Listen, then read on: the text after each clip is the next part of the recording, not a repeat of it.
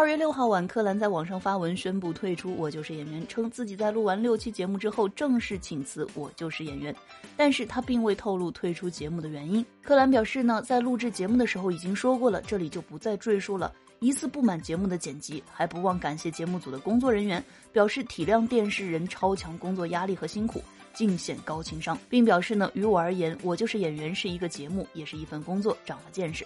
柯蓝呢，在我就是演员节目当中，一共演了两个作品，一个是我们与恶的距离，一个是小欢喜。在两个剧本当中的演出呢，都得到了导师和观众的一致认可。他的演技呢，也是在节目当中大放异彩，所以大家怎么也没有想到他会突然宣布退出节目。但是呢，有网友留意到，柯蓝只有在自己的微博上转发了一条官宣节目的阵容嘉宾动态。节目开播后，他并没有在网上再发节目的话题。就连备受好评的演出呢，也没有趁机来营销自己，就好像自自己从来没有参加过这个节目一样。看来呢，是早有退出节目的想法了。